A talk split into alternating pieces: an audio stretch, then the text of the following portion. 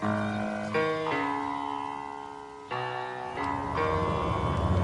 the right club. Be the right club today. Johnny, that's better than most. How about in? That is better than most. Better than most.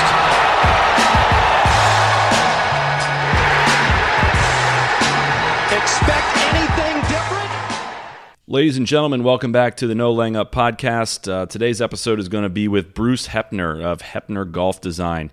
Bruce is in town doing some restoration work at the club that we play at, Timuquana Country Club here in Jacksonville, and uh, has an impressive resume of working in on golf courses basically most of his adult life.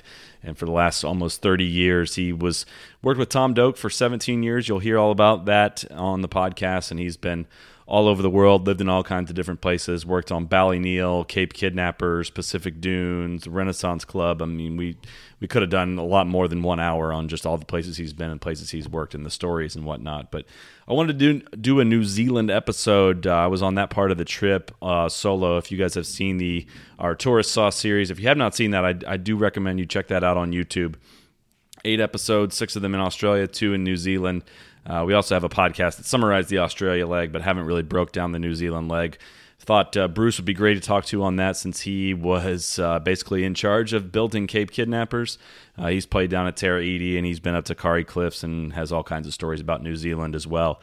Uh, so that's kind of included within this, but also we talk about Pacific Dunes and experience out there at Bandon and all kinds of stuff. And uh, man, Bruce has, Bruce has seen a lot, and I know I know I've learned a heck of a lot about golf course architecture from Andy Johnson at the Fried Egg and uh, from being fortunate enough to play at a lot of really cool places in the last couple years. So it's it's really informative, at least for me, to sit down with a guy like Bruce, get his feedback on his philosophy on golf courses and and design and restoration and all that. So uh, I really enjoyed talking with him. I think you guys will enjoy it as well. I learned a heck of a lot in the process, and I imagine that uh, you guys will too. So um, uh, thank you for tuning in, and I think this is something you, you guys will enjoy. Before we get started, really quick, want to give a shout out to our friends at TravisMathew.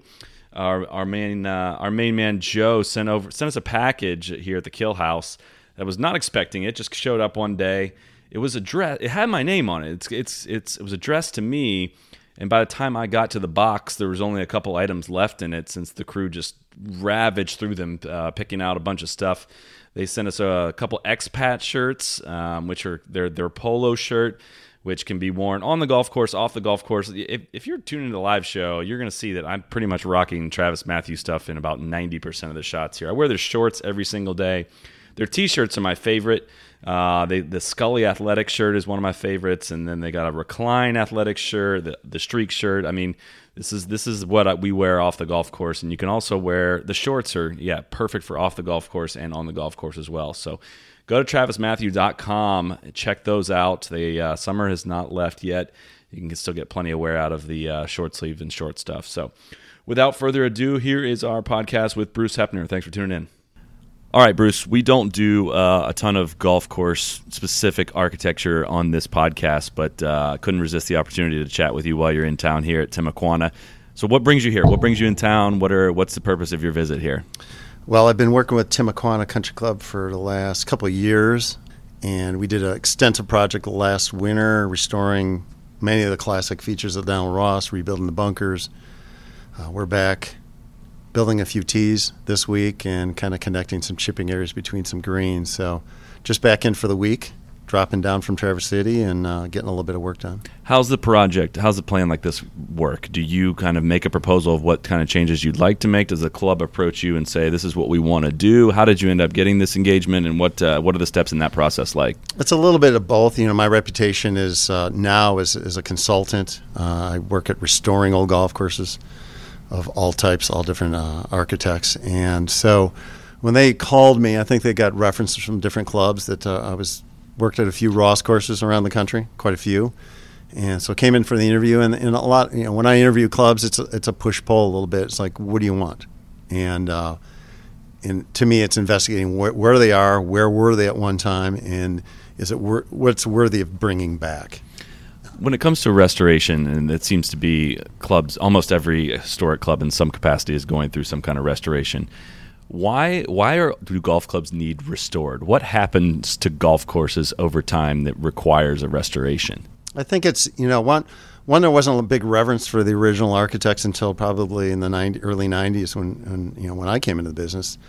Uh, a lot of us younger architects started real, studying great old courses. You know, I worked for Tom Doak, and he had us travel the world, and you realize that you know in the 70s and 80s, a lot of courses were remodeled or modernized, and so they were remodeled just for the sake of either harder or different, and they didn't really know who Donald Ross was, so there wasn't a lot of reverence to the original architect. So then, you know, we're studying some of these old drawings, and we're like, man, these courses were pretty good back then, and they really didn't need to be changed, or you know, neglect like World War II, you know, filled in a lot of bunkers. Um, so the more we study, now we think of Donald Ross and Alister MacKenzie and Al- Albert Tillinghast, these great architects. They're so great, you know, and and they they came out of that classic period, which was real strategic. They fit the golf course into the land, and so a lot of the restoration is putting back what they had originally done because it's still relevant today. You know, um, most you know, golf has changed a bit for really good players, but for the rest, you know, our average handicap at a club is an 18 now and it was back then. So the courses are really relevant when you when you restore the features. It's got to be, and the challenge you guys face these days with the modern equipment really, really, really helping the top, most talented players, and not really changing the game too much for the middle handicappers means you got to almost design two golf courses in one. That's true, and then you have to find out like who who are the great players going to play your golf course. Right. You know, I've I've worked at probably, you know, I probably have forty great old classic clubs, and we've had a lot of state amateurs and and uh, good events. And I was telling them what was the last score in your really good amateur event, and somebody might have shot close to par, maybe a little higher, and that's about it. So it's not it's not like unless you have the tour coming to town. Um, these courses are really relevant for your average, really good amateur player, and they hold up really. You know, at 6,300 yards, they hold up because the greens are really good. You can tuck the pins, and they're not they're not destroying these golf courses. So it's you have to pick and choose when you restore who you're modernizing for, or you're worried about who the best players are, and sometimes they're not that good. What is in your restoration work? What is what takes the most amount of time, or what is the most familiar I guess, symptom of golf course erosion over time? Is it shrinking of greens? Is it restoring bunkers? What do you typically kind of specialize in, I guess, in that regard? It's a little bit of everything, but it's mostly trees. Yeah. yeah. It's uh, restoring the width, you know, the widths of the fairways to bring the bunkers back into play because they were out there. You know, back in the old days, they used to gang mow fairways. They were, you know, 40, 50, 60 yards wide, and the bunkers were out there on the edge. Then you get to a golf course and they're 20, 25 yards wide, and the bunkers are irrelevant because they're way out in the rough. Um, but it's a lot because of the tree lines. The g- trees have grown. You know, in the 60s, especially in the north, we lost our elm trees. American elm was a great American golf tree, high canopy, beautiful tree, and Dutch elm took them out. So a lot of clubs panicked and they planted for their generation. So they planted Norway spruces, you know, soft maples that now, you know, they were playing in the 60s. Now they're dying off you know, because their life expectancy is so. A lot of it's tree management. It's mowing management, getting the greens back out to the original sizes. That's probably the most important thing you do.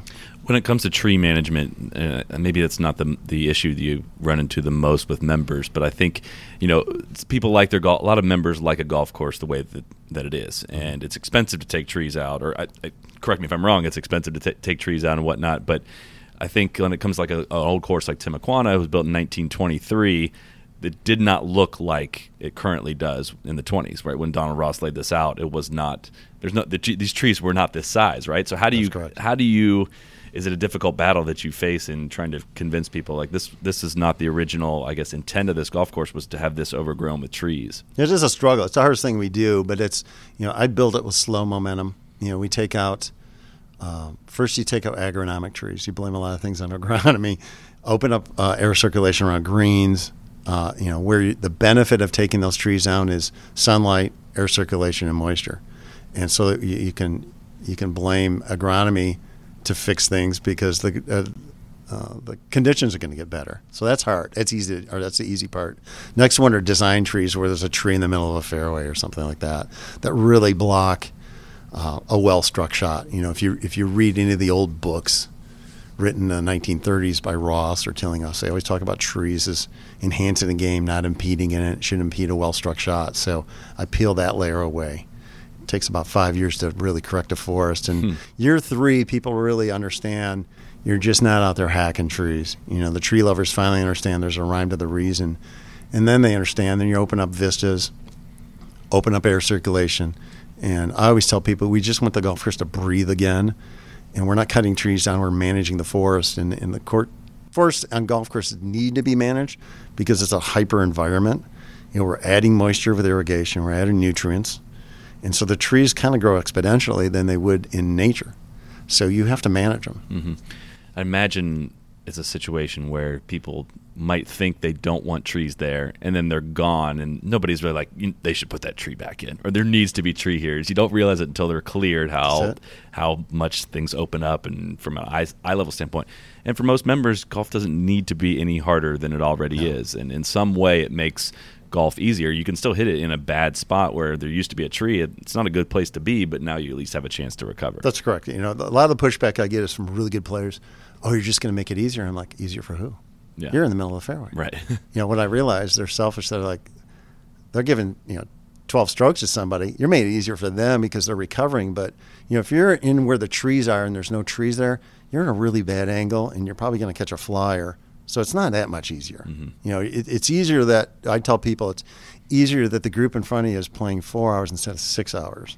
So What know. happens, I guess, when you are looking to do some kind of restoration and you you look back and see maybe something that an, an architect did way long ago, maybe hundred years ago, that today you're like, you know what, I don't agree with that. Do you kind of pick and choose what you want to restore, kind of your own modern twist on a restoration? How does that process work? No, you know, I, I think everybody, you know, it's still your interpretation of what somebody else did, and you're trying to apply what you've learned uh, of classic principles to a golf course and apply them to a you know more of a modern setting.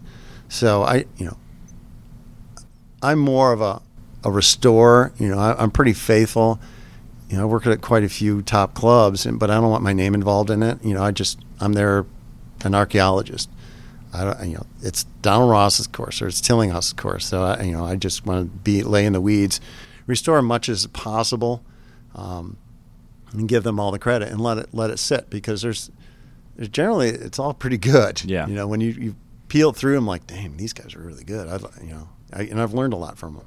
And you know, it, it took it took me time to kind of fully realize, and honestly, just like listening to Andy Johnson over the Fried Egg, it, he's making he helps me realize things that I didn't know that I knew. Mm-hmm. And you know, I used to kind of think that hard, hard golf courses were the best golf courses and mm-hmm. were the most fun to play because of the challenge. And the more I started playing kind of these you know wider golf courses that let you choose routes and it lets me get away with more shots, to be honest, how much more fun I had playing it. I'm like what are we what are we doing here with golf? What is golf? Golf is not necessarily a race to finish the, like with the best score. It's like I want to enjoy it from tee to green. I, I imagine that it seems to be kind of a whole and kind of a renaissance, which you worked for Tom Doak at Renaissance for.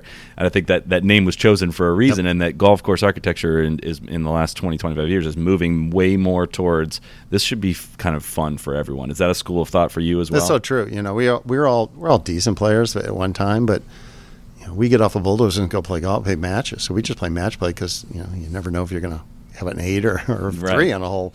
But we want it to be fun. You know, and that's what was the cool thing working for Tom is you know, we built Sebonack and Ballyneal at the same time, and Sebonack, you know, was meant to be a hard golf course. And, you know, had some ownership and had Mr. Nicklaus involved, and that was kind of the thought. It was hard. And Ballyneal, we were going completely the opposite.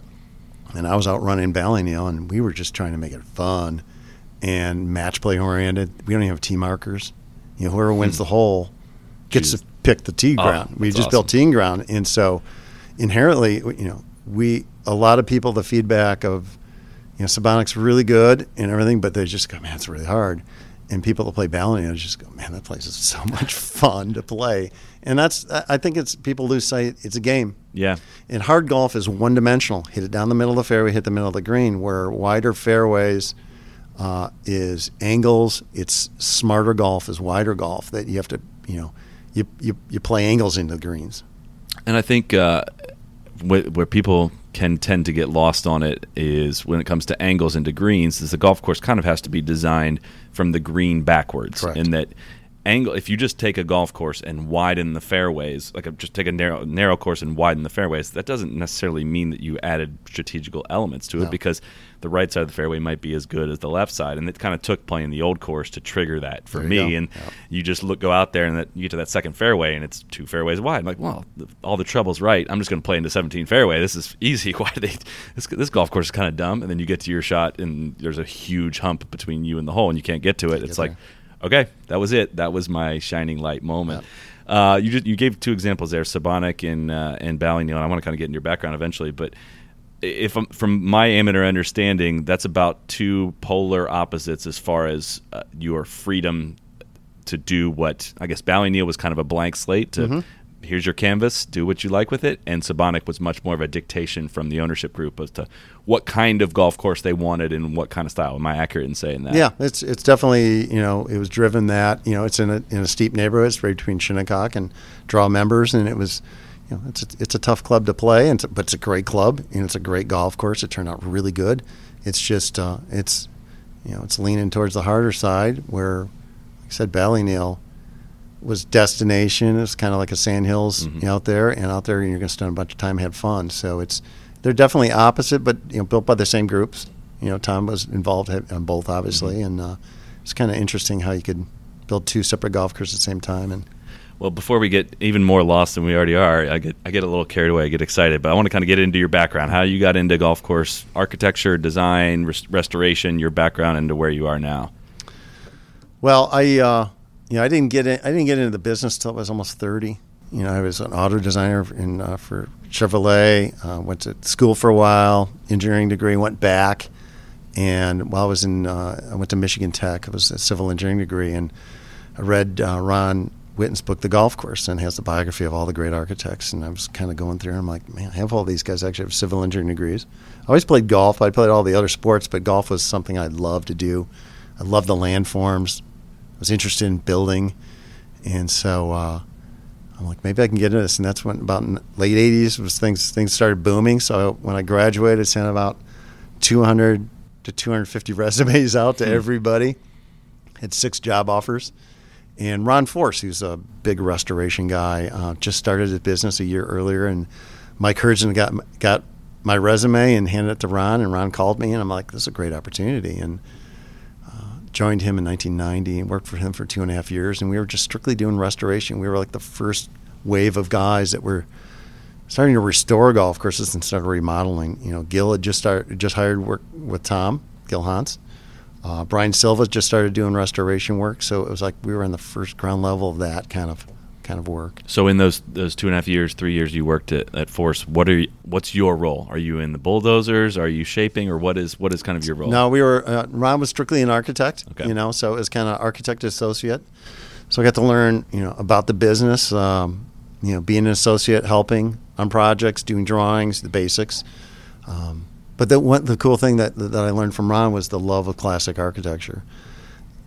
Ron and I would go on separate trips on, on on projects, and you know, you go you go work on our golf course, do a master plan or something like that, and then you go visit five courses on that pro, on that that trip, and we'd come back and uh, that's back when we all had cameras, you know, 35 millimeter cameras, and we'd sh- show each other slideshows, and we'd spend hours in his office going through slides of greens and just studying why they were great, and you know, the one of the seminal moments of my life was the first time I saw pictures of the National Golf Links that Tom had just or Ron had just gone to, and I thought at that time Shinnecock was probably one of the great courses of the world. Lo and behold, I didn't know the greatest course in maybe the world was right next door. It just blew my mind some of the crazy stuff that was going on. So you know that was the beauty of working for Ron is like gave me the love of classic architecture. The great old courses were good. Why is National Golf Links the greatest golf course in the world? I think it's you know uh, you could probably ask any architect. I think of any reverence, Bill Coore, Tom Doak, any of us that and Gil Hanse, anyway, that, that's of course they're going to say. Mainly because it's so uh, complex. I always tell people it's like you're playing chess or you're playing chess with Mr. Spock. you know, on three levels. That's the national. I don't care who you are. Take for people that have never been or won't ever go. Take us there. What's it like? And It's just uh, you know, CB Macdonald was the original architect. He lived there. That was his great golf course, and, and he had time to tinker with it. He sent people overseas, Devereux Emmet, to to, to, um, to survey the great holes of the world, the Redan, the um, the the the short hole, all the all the great holes that he ex- ended up copying, and just influenced so much design into there, and so strategic that you know no matter who you are, and no matter your ability, you have about two choices or three choices on every shot where to hit the ball. It just keeps getting higher level. Where, like I said, simple hard golf architecture, you know, hard golf is just simple. Hit it the middle of the fairway, hit the middle of the green. The national, uh, you know, there's so many different types of bunkering out there, different types of angles, the widths, the uh, the variety of the greens. There's so complex that it's so much fun because you always have to think your way around the golf course. When you, you you mentioned kind of looking at slideshows, looking at green surfaces and stuff, it was cool. What in your mind makes a good green surface? You kind of know it when you see it. It's kind of you just see it and you're like, oh, that's a cool green. Yeah. But like, what are characteristics of a great green complex versus maybe a like an, an unappealing green complex? that uh, that it's so complex that it's a different shot from different sides of the fairway. You know, different angles into them. When you tuck a pin on the right side, should be a different shot than on the left, or in the back or the front. Um, just the variety of shots that you have to manufacture just to get close to a pin on that day, and that's you know great strategic goal, as you mentioned starts from the green working backwards. So if the flag's on the right hand side of the green one day, you're going to have to come in on the opposite side of the fairway that day, and you have to read where the flag is from the tee, or if you pass by that hole earlier. So you you plan your attack depending on where the hole location is, and if it's on the left, you might play the hole completely different, and all of a sudden the bunkers on the right are in play. So it's that complex, you know, and, and it's high level. That's if you're hitting the ball straight. But you know, even your highest handicapper, you know, if you're a good caddy, you can maneuver people around to avoid hazards and know the angles also. See, I find if I'm eh, not as an overall rule, but if I have, you know, five, ten foot putts over the course of a day and they're all like double breakers, I, I tend to think that there's just humps and bumps in greens for mm-hmm. no real reason or no real theme. I love long contours to greens that I'm thinking about the contour of it from the fairway.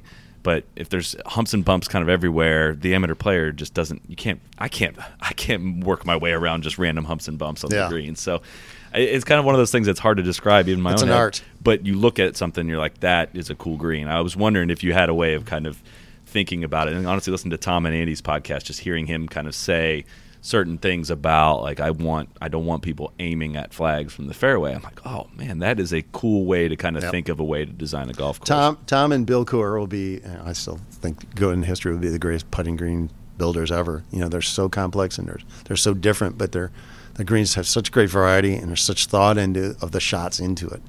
You know, when you're building a green for Tom, he's he's just coming, he's grinding around it. And he's thinking about shots, all the different shots, even recovery shots. You know, when you're at, you know average golfer at a club that actually holds a handicap as an 18 handicap, that means they're missing 18 greens. So Tom's always thinking about recovery, mm-hmm. and you know the different shots and recovery shots that, you know that he lets you have. Do how did you end up working with Tom? How did that that process work? I mean, you worked with him for what, 17 years? 17 years I was his vice president. Uh, Tom, you know, I, I always kind of knew the myth of Tom when he was young. He was this you know young guy. Then he started building High Point up in northern Michigan. I, I grew up in Michigan, so I knew about him. And uh, even when I was college, I knew about him and, and uh, called him a couple times. And you know, he was just kind of doing his thing. Just left Pete, and uh, and then I knew Gil Hanse was like one of his associates early on, and and uh, I you know was working for Ron, and then I heard you know I struck up a friendship with Ron, uh, Gil Hanse, and I, I knew he was just about to leave Tom, so um, I was looking to get back to Michigan eventually because I you know my my wife is from Michigan, and we wanted to move back, and and uh, uh, I was going to go work for a, an arch, uh, kind of a mid-level architect, Jerry Matthews, out of Michigan, and Tom caught word of that, and, and he goes, "No, you're going to come work for me." I'm like, "Perfect," you know. so I got you know, dream come true. I got to live in Traverse City, which I used to you know holiday as a kid, and then work for. I knew who was going to be the next big thing. You know, I you just knew Tom was that smart, um, so I caught him early. And we were still just doing restoration, and he, he'd built High Point and a few courses, but nothing really big. So for even for the first three years, we hadn't built a new golf course. We were just kind of living off the restoration and remodeling stuff. And then, uh, boom, struck you know, s- struck it pretty good and built Pacific Dunes. And then it was off to the races. We had a pretty good run there for a while, and he still has a great run. But you know, I was pretty fortunate. I was right there in the middle of it all. From your perspective, and can we? uh, You just kind of mentioned something about green green design and thinking of recovery shots. But from your perspective, what makes Tom Doak great? He just understands golf. You know, it's you know you see a lot of golf courses being built out there, and I, I see them all, and I'm like, man, it's quite not quite there. You know, they did, maybe didn't get the golf, but they got the eye candy. The bunkers are brilliant. Or, or uh, Tom was always about routing in the in the greens, and understanding the shots and making it fun and interesting. He's just that smart at it, and then. He understood. He created a creative process that we nurtured with amongst us associates. He had Jim Urbina, myself. You know, now he's still got uh, Brian Slawnik, Schneider, um, Eric Iverson, who are some of the best guys in the business. You know, those guys are really talented and they're all really smart. And um, he just created a, a, creative culture where Tom would get the routing in, and he'd always have one guy running and the other guys are shaping it. And we'd just ask him a few questions. He'd just give you enough information to give you enough rope to to go do go build what you think is best. And then he's a brilliant editor. You come in and he, you think you nailed something really good, and he come in and within 20 minutes make it 10 times better. it's just you know that kind of a mind. So what was the pro- you mentioned Pacific Dunes kind of being the, the thing that really jump started things. What was take me through that process? Was the first time you guys saw that property, and I mean, was it just a million options and kind of overwhelming as to what you could do with that land? I mean, you know, Tom and I originally walked the property. Mike Keiser said, you know, David Kidd was about to start Bandon Dunes, but hadn't started yet. And and uh, Tom had some connections through Chicago and uh, befriended Mike Keiser. Mike said, "Well, you can go out and look." So Tom and I went out to the superintendent show in San Francisco. We flew up to Bandon, and um, David had just started cutting center lines through the gorse, and so Tom and I went out and spent two days on it, walking around. Just amazing, you know, property. And there was a, a, a, a barbed wire fence, and Tom and I go. We asked the caretaker Shorty Dow, hey, can we go over and look? He goes, no, you can't go over. That guy's got a gun. You know, you know. And I told Tom we got to go there. We, you know, so we we lost Shorty somewhere, and Tom and I snuck over a barbed wire fence and looked over to the dune and saw Pacific Dunes right there. And Mike had had us looking at a property south of Bandon, which lower property, and uh, when we reported back to Mike Keiser, Tom said. Uh, we'd be, you know, if, if, David doesn't do good, you know, we could fill in, but you really should think about buying that property to the north. And a couple of years later, um, I called and said the guy foreclosed, and I bought it. And then David hogged some of the property, built a couple holes into it, and uh, it was just we knew it was going to be a life changer for all of us. I remember the first time we, you know, Urbina and Tom and I were out there. I think Don Placek flew with us out, and we just knew you know, it was like this is going to be a game changer for all of us. Uh, we'd all been big fans of the Sandhills, which we thought was a big game changer. We knew this was going to be a big one, and um, we never took it for granted. We knew the responsibility we had on our shoulders. So you guys were very confident that people were going to show up and play at this remote, remote location. It's easy to say now, but at the time, it was very much. Well, they already mystery. had. You know, it was interesting while we were building Pacific Dunes. You know, Bandon was open and, and uh, the lodge was open. We stayed at the lodge, and uh, you know, in the wintertime, Mike, you know, cut the rates. He didn't think anybody would come down in the winter because it's raining up in Portland and Seattle. Man, they came down in droves. When you can't play golf in Portland when it's raining, you could play in Bandon because of sandy soils. So it was successful year round and actually almost really more successful in the wintertime mm-hmm. because it brought people would come down and play golf. And so, you know, I don't think Mike even knew it could be that big a success, but we knew, you know, by living there how popular uh, Bandon was and we knew how good ours was going to mm-hmm. be, and um, we had all the confidence in the world it was going to be that great, and, and, and, it turned out that good. What were the holes that David built into the property into Pacific? Was it six and seven? Yeah, he okay. just hogged right, in, right into that. but rightfully so. Yeah. Six, seven, and eight, I think was like oh, was on was over the fence. Okay, so how did how does that you you see this incredible piece of property? Obviously, your eyes are going towards the shore, I would think, or towards that coast I've always looked at you know designing a golf course like a piece, a puzzle piece, and whatnot. Do you design from the coast backwards? Do you start drawing out holes? Like, what what is also like maybe an example of something that almost happened at Pacific Dunes that ended up not happening? Because I mean, I, imagine you can draw out a perfect hole, and you're like, oh well, now I can't use that part or and whatnot. I mean, how did you guys come I'm up trying with? To think, you know, it's because Tom Tom you, Tom would always hog the hog the maps. He did the routing first, and he'd give it to us, and it was pretty hard to improve on. Yeah. Um, but you know, routing a golf course, you have to have a lot of things in your mind. You know, that's what Tom's Tom's a math genius too, and so it's a lot of math work. It's like knowing the 18 holes, you got to have this many pars in there, uh, length, and you're trying to get all the angles of the of the clock or of the of the compass. Um, you're always taking advantage of backdrop. You know, we learned that from Mackenzie. You know, always had a great backdrop behind a green. It wasn't coincidence that there's a mountain behind that green. Mm-hmm. So it, there's all these factors, and then getting back is, a, is are you bringing nine holes back, or are you going out 18 in a loop? That's why you know Pacific Dunes. You know, Tom took some chances to have two par threes in a row, but it fit. You know, we were just he was just looking for the great piece of ground. He was looking for 18 great holes that fit into that land. And there was some bridge. You know, you you you had the primary dune right along the water, and then you had some flat ground, and then you had some the secondary dunes. You know, up high. So you had to bridge between the two. You know, so four and 12 kind of bridge those gaps. 15 And give you a peek at the ocean on the way out, and but it's you know you get it's it's great drama. You get out there and then you go away from it, you get back out again. So you don't want to hog it all at one time. You got to loop out to it and back. You know we learned that from you know Bally Ballybunion places like that. That's why going out and studying great golf courses. That's how you learn from them. You know, and you, don't you don't shoot it all at one time. You want to get glimpses, so you go to the ocean as many times as you can and get away from them. And Bandon does that as well. Bandon does it really well, Fourth too. hole, four, five, six, and then Yeah. 12 goes back out, and then 15, 16, and whatnot.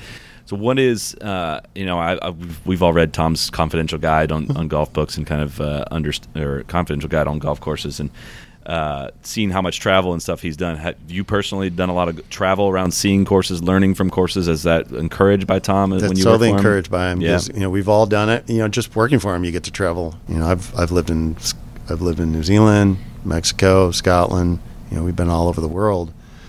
And while you're at it, you're also going and studying. So I've played pretty much all the great courses of the world early on when I was working for Tom, and then um, we all have. And it, you know, and Tom expects that of you because when you're coming up, you know, you're about to build a green, he's like, eh, I'm thinking about the 15th at Riviera, you know, on this green. So it just kind of gives you a little glimpse of what he's thinking, and you build it, and then he comes and edits it. But you know, he has that in his mind.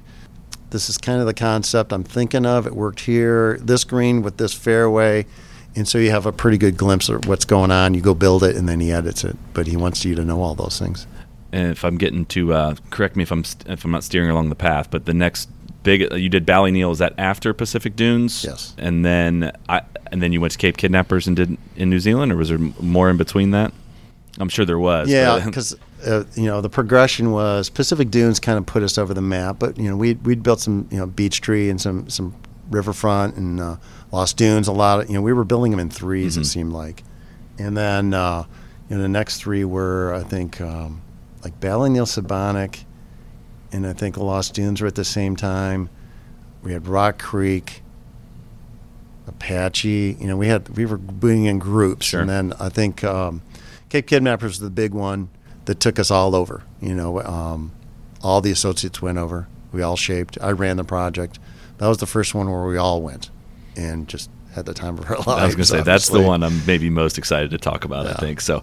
I made the mistake of playing Cape Kidnappers two days after playing Tara Iti, so Yeah. it was otherwise. A little it- less underwhelming. well, that's the great. thing. That some of the shock Yeah. value was taken away, which is a shame. But it's still like one. And I was, I was kind of, I, I went in kind of purposely pretty blind to it. Obviously, I've seen the pictures of the back nine and whatnot. Yeah. And the more I like, when I walked away, I was like, man, I really wish I would have shot more footage on the front nine. I mean, the front nine is almost, I think, defines the course more than the back nine does. There's so, much intrigue to all the golf holes that, that go through that front nine.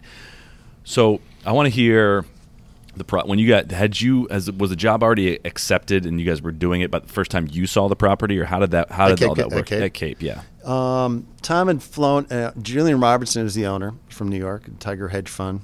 Um, played played Pacific Dunes. Or went to Bandon and went to play Bandon Dunes, and they said, "Sir, uh, we can't. We're going to make you play Pacific Dunes." And he threw a fit because he didn't. He's like, "I came here to play Bandon Dunes." I'm like, no, no, you know, it's full, but we're going to put you in. You'll he be played- fine. Yeah, you'll be fine. And he was really mad. By the end of the round, he goes, "Who built this?" And he and he, he goes, "He had a, a second course because he had already built Kauri Cliffs." So we contacted Tom, flew him down, which is not a quick flight, sure. and uh, helicoptered into the project. And obviously, it's a spectacular site.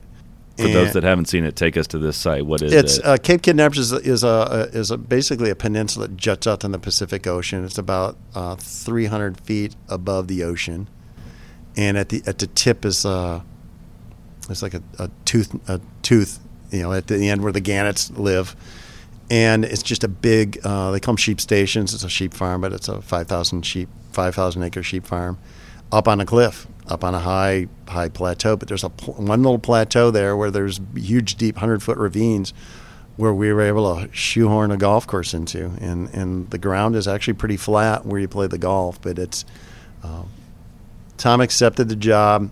I said I want to be the I want to be in charge, fly my family down. So I went down and you know, the road going up there, we call it 14 stream crossing. It was a stream and it was a two track, and you're going through the stream 14 times to get up there. So every day it would take 45 minutes to get to the site. Forty-five minutes. Yeah, every day. Well, when I when I went there, I rang the buzzer from the main road to the property, and the, I said, "Yeah, I got a tea time. Come on, okay, come on up." And the guy said, "Drive safe." Yeah. And I was like, "No, like no, I'm here. I'm, I'm here. I'm ringing the buzzer here." He's like, "Yeah, yeah, drive safe." And it was about a 20 minute drive from Yeah, the main it's road. it's a five kilometer drive winding up and down this uh, this stream valley, and uh, you know, it took took a year and a half to build the road to get into it. But we, you know, every Jeez. day we drove up in a two track, and you know, I'd been up there by myself early on, and you know, if it rained, if you got a, you know too much rain, you couldn't. You either were going to get stuck up there or you didn't go up, and uh, it's just a spectacular site. Were there concerns when when Tom saw it for the first time whether or not you could get equipment up there to build it? Yeah, we had all those concerns. Yeah. we had a lot. Did we helicopter? You know, we actually helicoptered the bunker sand into it. It was cheaper to Oh. to helicopter, you know, pick it up at the bottom in these tankers, get them and drop it into the bunkers because it was easier than bringing the semis up. Jeez. So it, it was a logistic nightmare getting up there. Especially the road was under construction while we were building it. So we, you know, there was there was traffic jams. You were stuck an hour, you know, halfway up the hill because they were building a bridge. Um, so it was it was a difficult place to get to. Once you got up on top, the golf holes kind of laid in there, but we had to build some pretty expensive bridges that had two or three hundred foot spans that go from one ravine to the, across the ravine to the other. When you saw the fingers of the cape or the back nine is stretched, was it as simple as, oh, there's a golf hole, there's a golf hole? Did it take some kind of convincing to build holes out into those fingers? Well, you could get out to them, but you didn't know how to get back. Yeah. So they weren't wide enough to have two holes. Um, so you had, you knew you had to get out and jump across the ravine, and we knew that was going to be expensive. Um, so it was it was simplifying as as much as you could to get to the ocean as many times as you could uh, without you know breaking the bank and building these gigantic bridges, which we did. So it was a very efficient routing. But you know the beauty is the inland holes were just as good as the holes with the views, like you said. It's there's some great ground, especially in the inland holes. Um, and so much of that is probably lost on visitors. It was to me going into it because I wasn't just had no expectations. yeah, those first it. six holes are really really good. Yeah. you know, and then great pieces of ground. Uh, we didn't move a lot. You know, it, you know, Tom was coined the you know the father of minimalism, even when he was twenty some odd years old. But know, people don't realize minimalism is like save as many holes as you can that are natural grade, and then move the world to make the other three great. And so, Interesting. we would uh, disguise moving the world on some of those holes. Peop you know, the beauty is, you know, our, our the biggest compliment is to me is even like at Streamsong, you didn't know where we moved the dirt, you know, because we, we knew how to go wide enough to tie it into nature. So there wasn't like a zipper around the golf hole, like, oh, you started here. We don't want you to know where we started, where we had to move the big amount of dirt. And Cape Kidnappers, we filled some valleys in and, you know, built some green sites that were on little volcanoes. Uh, you just don't know it because we, you know, we were dedicated to make it the whole place seamless. How do you those those holes on the back nine, 10, 12, 15 and really 16 too in the opposite direction? How do you des- what, what's the thought process going to design those two holes for the two extreme winds you might face there? I mean, you are that is an exposed exposed piece of property. Those winds are extreme up there. Like 15 is, is sometimes unplayable, you It know. was uh, um, 650 dead into the wind. we had the. Renaissance, Ren- had the Renaissance Cup, Tom's big tournament there, and it was howling wind. And uh, 15, you know, we we we had two person match play events, two two man teams, and one person would finish the hole because the wind would howl so much. So, I remember hitting like two iron, two iron, two iron, two iron putter, you know, and hitting a two iron 100 yards if you could. And um, it's just the nature of the site. And you knew once one day a week when the winds would shift that was going to be really difficult, but the other days were just spectacular. So you just had to accommodate, you know, you tried to make the holes as wide as you could. You understand where the prevailing winds were. and uh, you know, hope he didn't catch a bad one. Jeez, I mean, what do you you said uh, when they when you guys got the site that you were you were super excited about it, you wanted to lead it. What what was most appealing to you about that that project? one New Zealand, Yeah. you know, people, you know, there's a romantic quality about New Zealand. Everybody has. So Like, say what makes New Zealand great to you? It is. It's just the great variety. You go 100, you go 100 miles, and you're in different national park. You know, you think the, the entire country would be.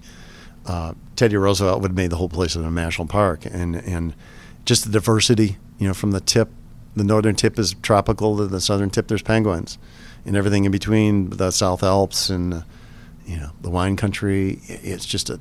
It's the size of California, but so diverse. How long did you live in New Zealand? A year and a half. Yeah. My Where did you live? Uh, right there at the base. Uh, Te Awanga was just right at the base of the hill, and I was living in. Uh, my wife and my five-year-old son was with me, so um, we got rented a cottage right in a winery. was cool. It was pretty, Sounds like you want to go back. it was pretty cool. Do you go back to New Zealand often, or have you been, I've been back. You know, I, I did follow up. You know, post construction, the Renaissance Cup, uh, and then I think I've been back three times. I've you- been back. I've been back when we had the Renaissance Cup at Tara a couple years ago. I was back. That's what I was going to ask next about Tara. Had you seen Tara Iti? What is what is your? I, I do my best to try to try to tell people, explain it to people, and They I, have a hard time. I don't think I've found the proper words. most people one haven't heard about it. Two, and I tell people I literally think it's the greatest golf course in the world, and people are like, "What?" I'm like, "Well, I didn't have anything to do with it, but it's it's literally the most magical settings because you have the mountains out in the you know I always call it the Doctor Knows layers out there in the ocean. Those mountains, um, those islands out there. You have the best climate. You have one of the most you know prettiest sites. We we stole the superintendent from Pacific Dunes. They have some of the best fescue fairways in the world. Um, the design is is out of it. I, I've never seen anything that complex and that cool before. You know, Brian Slawnik ran it. Who Brian's a dear friend, and he was one of my original interns, and one of the smartest guys I know. And his brilliance is all over it. Tom's brilliance. Um, it's just everything about it. It was the best I'd ever seen of its of its kind of subject. It's like all all what up- makes all these kind of great modern designs cool in their own way, all like kind of combined into one. Yeah, it's like a it's like everything they knew for the last 25 years and we're able to pour it into one project. And I thought Pacific Dunes was the perfect project, and I thought Ballyneal was the perfect project. But this is, um, you know, and it's so quiet, so private. You know, you're allowed to play it once, and then you have to join it. So it's real, you know, secluded. The owner's great; they understand it. Um, understated clubhouse.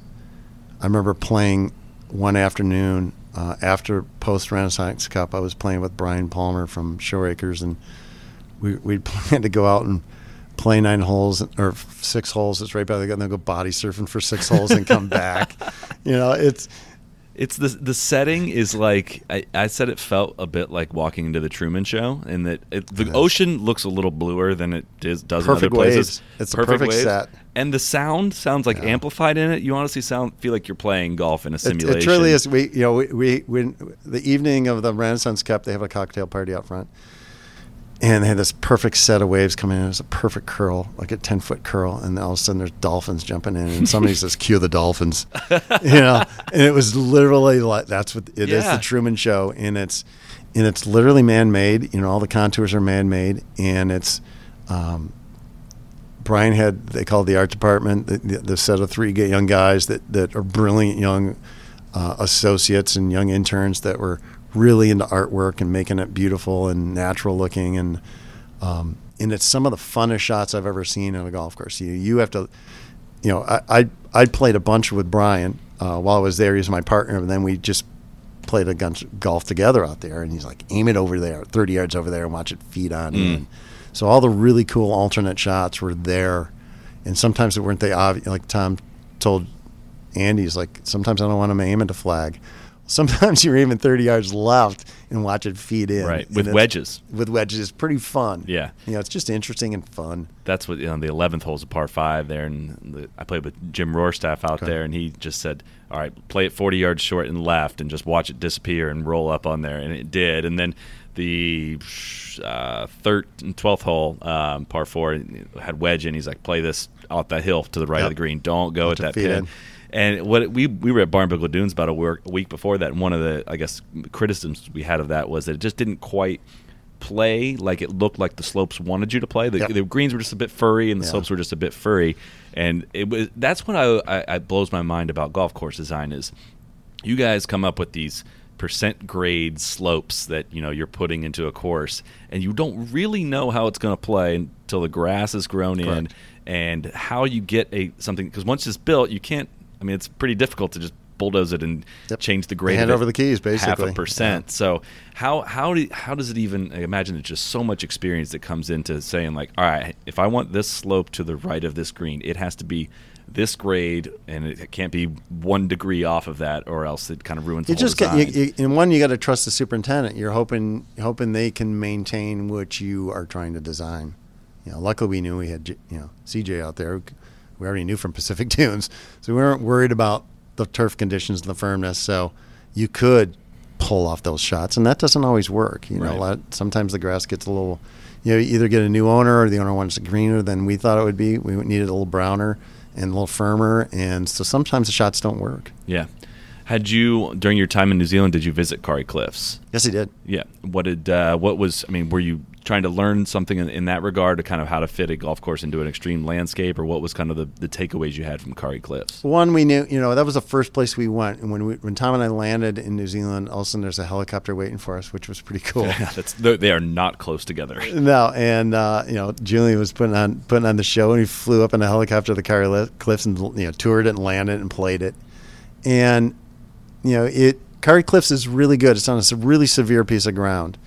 And um, David Harman, I think, did a great job. Um, he's passed away since, but um, it's a more of a modern design. You know, it, they weren't thinking about the ball running here and there. Um, you know, it's it's a highly maintained golf course. It's pretty, you know, but it's a pretty setting up there in the Bay Islands, and so it fits it really well. I think what we learned more about it was from our client. You know, what our client was and what we needed to, and you know, even before I flew out to New Zealand, Tom sent me out to the out to the Hamptons. Julian, you know, has a place out there, and he's a member at National in Shinnecock, and I spent two days with him, just picking his. He goes, go out and pick his brain, what he likes about the National, and what he likes about Shinnecock, so we can kind of figure out what mm. what we could get away with, you know, what we could, you know, wh- what would be acceptable in his mind, and did he want a big lush place? You know, what you know could we, you know, Yeah. what was his What are you knowledge about? base? Yeah. yeah. So um, I think that was mostly car, you know, because we didn't really copy much from Kauri Cliffs, other than you know we had some of their project managers and their construction crew come up and their maintenance guys, so we got to get know them and learn from their mistakes or, or their successes and how we could apply it at our place. And that one of the things I took away from Kauri Cliffs was how they used in the way they used the land. A lot of your really severe climbs. First of all, it's a, you need a golf cart out there. Sure, yeah. But a lot of the climbs, a lot of difficulties are in between holes. Like the Yeah. golf holes themselves have. There's a couple holes. I think the fifth or sixth hole is a par four that really goes uphill, but the rest of them don't play too extreme from up or No. down over this crazy wild property. He just- did a good job. He laying, you know, and, And there's some very- bridges there too Yeah. that are you know, and, enormous. you know, you can you can build a golf course in real severe ground and just not be playable. It Sure. just could be a big dumb golf course. And, and he he got a good a working good golf course on real severe ground. Mm-hmm. Did you go down to the South Island, Jack's Point, at all while you were there? No, but he did play Arrowhead Mhm. or Arrowtown. Um, you know, it, it was interesting. uh, You know, when when you run a project for Tom, you're kind of slave to the site, and Sure. because you want to be. You're running. And Sundays, I'd be up there by myself or take my kid up in shape. And uh, my wife, my son, got to travel all over New Zealand while I was living there. I didn't get to see much because Mhm. you know, Shapers always were going on trips and stuff, um, weekends away with their wives, and I was always kind of slave to it. But since then, I've gone to travel a lot and uh, um, see the rest of it, and uh, more just be a tourist than Yeah. see anything in golf. But uh, you know, Paraparaumu was great. We played that. And, you know, there's some great golf still there, but you know, I think Cape and the Cape and uh, Tara Iti kind of heads and shoulders above. Yeah. you know, it's kind of funny. Like the local um, Ni- uh, Jack Nicklaus is building course up in Taupo, and and uh, my landlord was like, "Well, Jack's going to build something better than you because he's the greatest course in you know golf in the world." I'm like, uh, I think you're going to be surprised how good this is going to be. Yeah. And he just thought we were a bunch of yahoos from the United States. He thought it was really arrogant. I'm like, no, this can be really No, good. It's going to be pretty us. well known in the world. And I think when it popped into whatever 25th or something in the world. I sent him a note. I'm like, I think we did pretty good. We did all right. Yeah. yeah, there's a lot happening with New Zealand golf, especially with Tara Iti and you know potentially two new courses going Yeah. in there at, at Iti, Darn and right. that's going to be a true. I mean, it, as of now, and I, we just kind of we did a video series on it. I mean, I played three courses on the North Island, and I mean, it's nine hours of driving between them. It's Yeah. not. It's not a. It's not like the the sand belt where you Nope. throw a blanket over. You, You just go there and play golf. Eight world class courses. It's not a true golf destination just yet. But No, it isn't. You know, people would ask me. I'm like, well, go and rent because you're gonna want to. You're gonna want to go on holiday in New Zealand. And if you can sneak it around to golf and one of our, you know one of the courses, great. But it's not really a golf destination. But it's getting there now. It's it's uh, you know they're they're getting there. Yeah, they definitely are. What you know, you mentioned some of the travel you've done and uh, all the different places you've lived and stuff. But what I'm wondering in, in your travels, what is a place or a series of places you've seen that have had the most influence on you? It was going to the sand belt to Australia. Yeah. It changed my life quite a bit. You know, it was, um, you know, we were on tourist visas. We were in New Zealand, so we are I don't know if we were illegal aliens or what, working there, but we, you know, every three months we had to bug out, bug out of the country, Mhm. and might as well go to Melbourne Oh, and play darn. golf. I gotta go to Melbourne. Dang it, I hate to do that. So we'd go over there and play golf. You know, I'd set up, you know, I knew Mike Clayton really well, and so we, we set up great golf trips over there, and we'd go for a week and play everything. And the, the biggest thing for as, as a consultant now was the mowing lines in, in all the sandbelt courses. You know how they mo- mowed, you know, greens out to right to the edge of the bunkers. How they mowed from chipping areas and then the next tees. You know, Kingston Heath is brilliant. Mhm. Woodlands. So I learned how to kind of apply that over here, where Ballyneal was a product of that. You know, was I came back from New Zealand, my you know my hair was on fire. I'm like, man, now I know how to make some cool stuff in in some sandy areas. So Ballyneal was a pro- direct product of that, where you were always walking on short grass.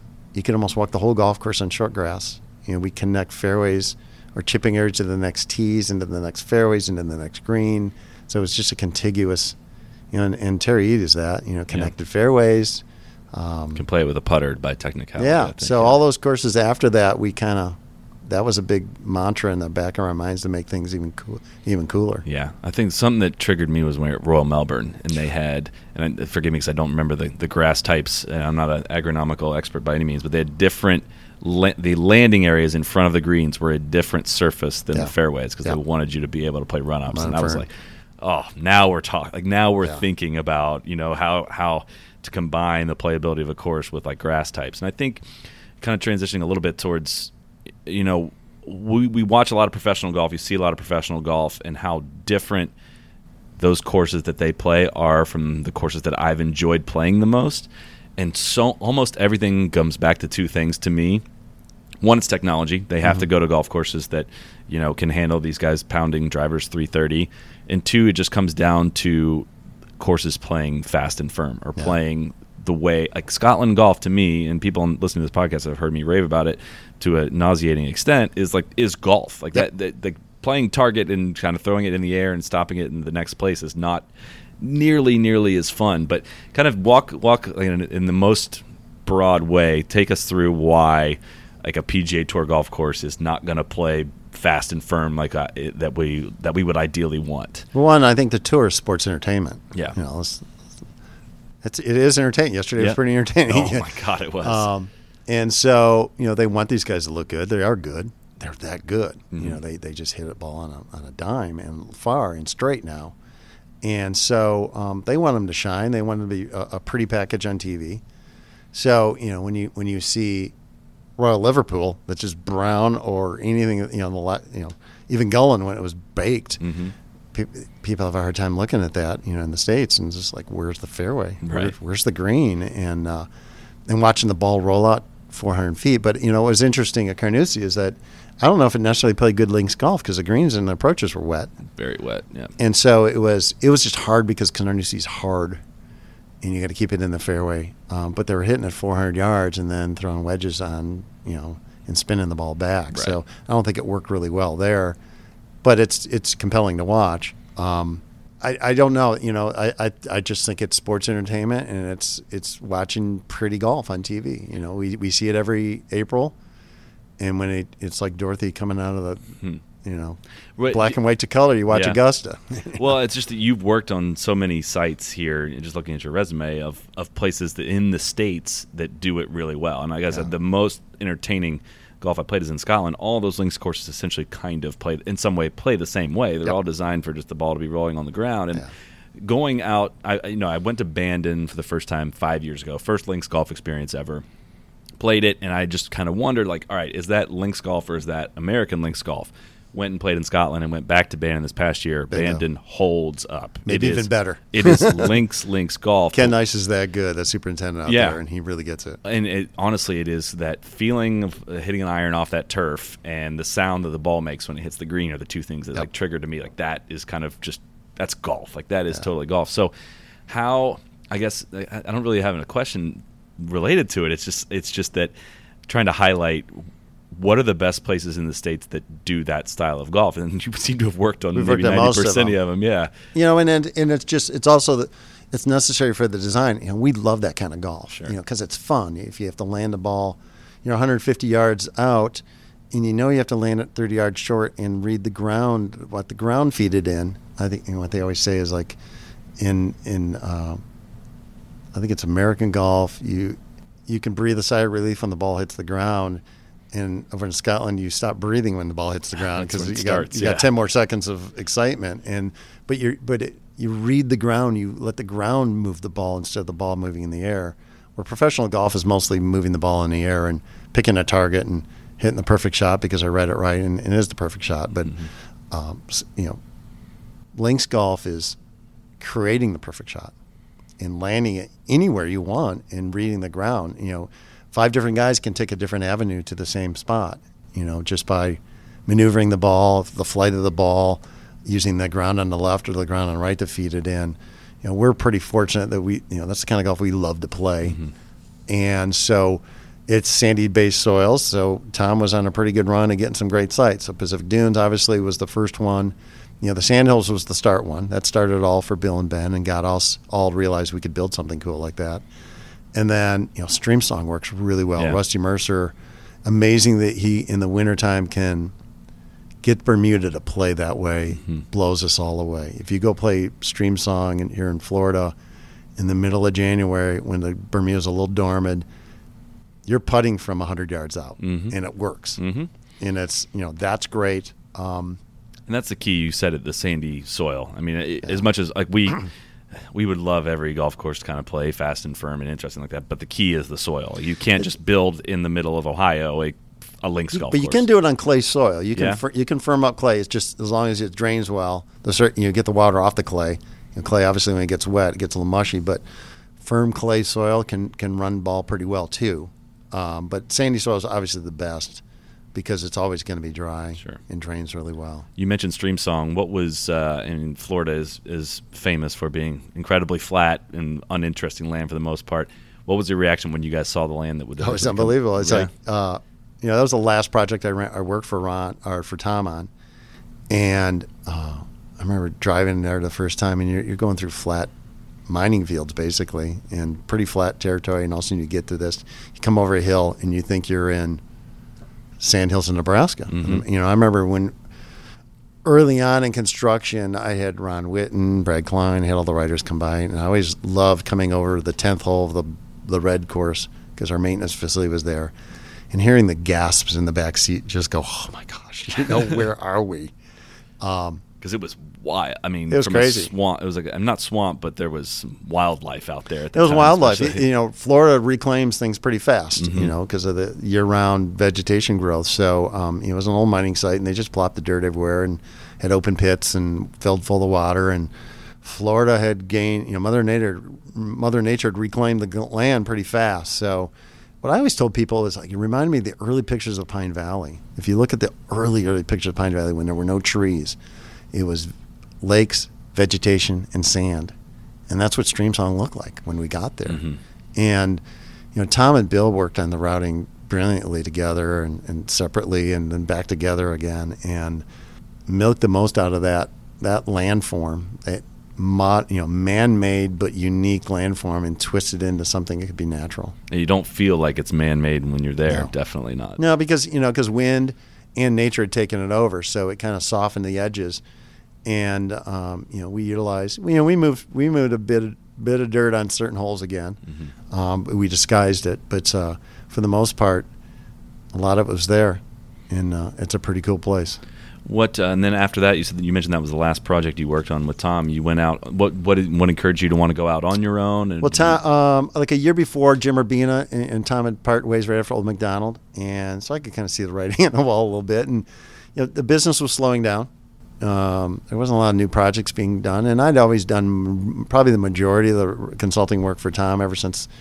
You know, that was part of our deal when when he hired me. I'm like, I still want to do consulting and res- restoration work. So he was fine. So I always did that on the side while I was running, you know, 18 old projects were busy. So um, just before streams, I was pegged to run Streamsong, and, and just before that, he kind of came to me. He goes, "Man, he goes, I'm signing all these contracts. I don't even get to see these golf courses. You ever think about going on your own?" And I said, "Well, yeah, I could see, I could feel that coming." And I go, "This would be a great time." He goes, "Well, I was thinking the end of the year." I'm like, "Well, how about right now, just before I start Streamsong, and then I, you know, I'm still your rep." I get a contract with Streamsong. I'm working directly for them. They're funding my company for a while, and I get to do all the consulting work. And so it worked out perfect for both of us. Cut his payroll. I still ran the project for him. So dear good friends with them, and see you know all the all the guys on the crew are still my best friends. And but I also got to start my company uh, with a with a basis of work, and then I took all the you know he says take all your consulting with you. So I took all my clients with me. And so uh, once Streamsong was done, even while it was being built, I was doing some bunker projects and rebuilding greens at clubs. So I already had a built-in business. So I've been happily and luckily busy ever since. I'm booked through like 2020 now. Wow. So I'm just have steady. I'm just a one-man crew, and I do my own shaping, and uh, I just take on enough work where it keeps me busy and kind of projects I like to work on. Awesome. Well, I won't take up any more of your time because I know you got an important project here at Timuquana that you're up here for. So Good. appreciate you taking an hour out of your day to uh, to inform us on your background and whatnot. That was some great stories. and Thanks really for cool having me. It's yeah, been fun bet, talking. That was a lot of fun. Cheers. Thanks. Yeah. Be the right club. Be the right club today. Johnny, that's better than most. How about in? That is better than most. Better than most.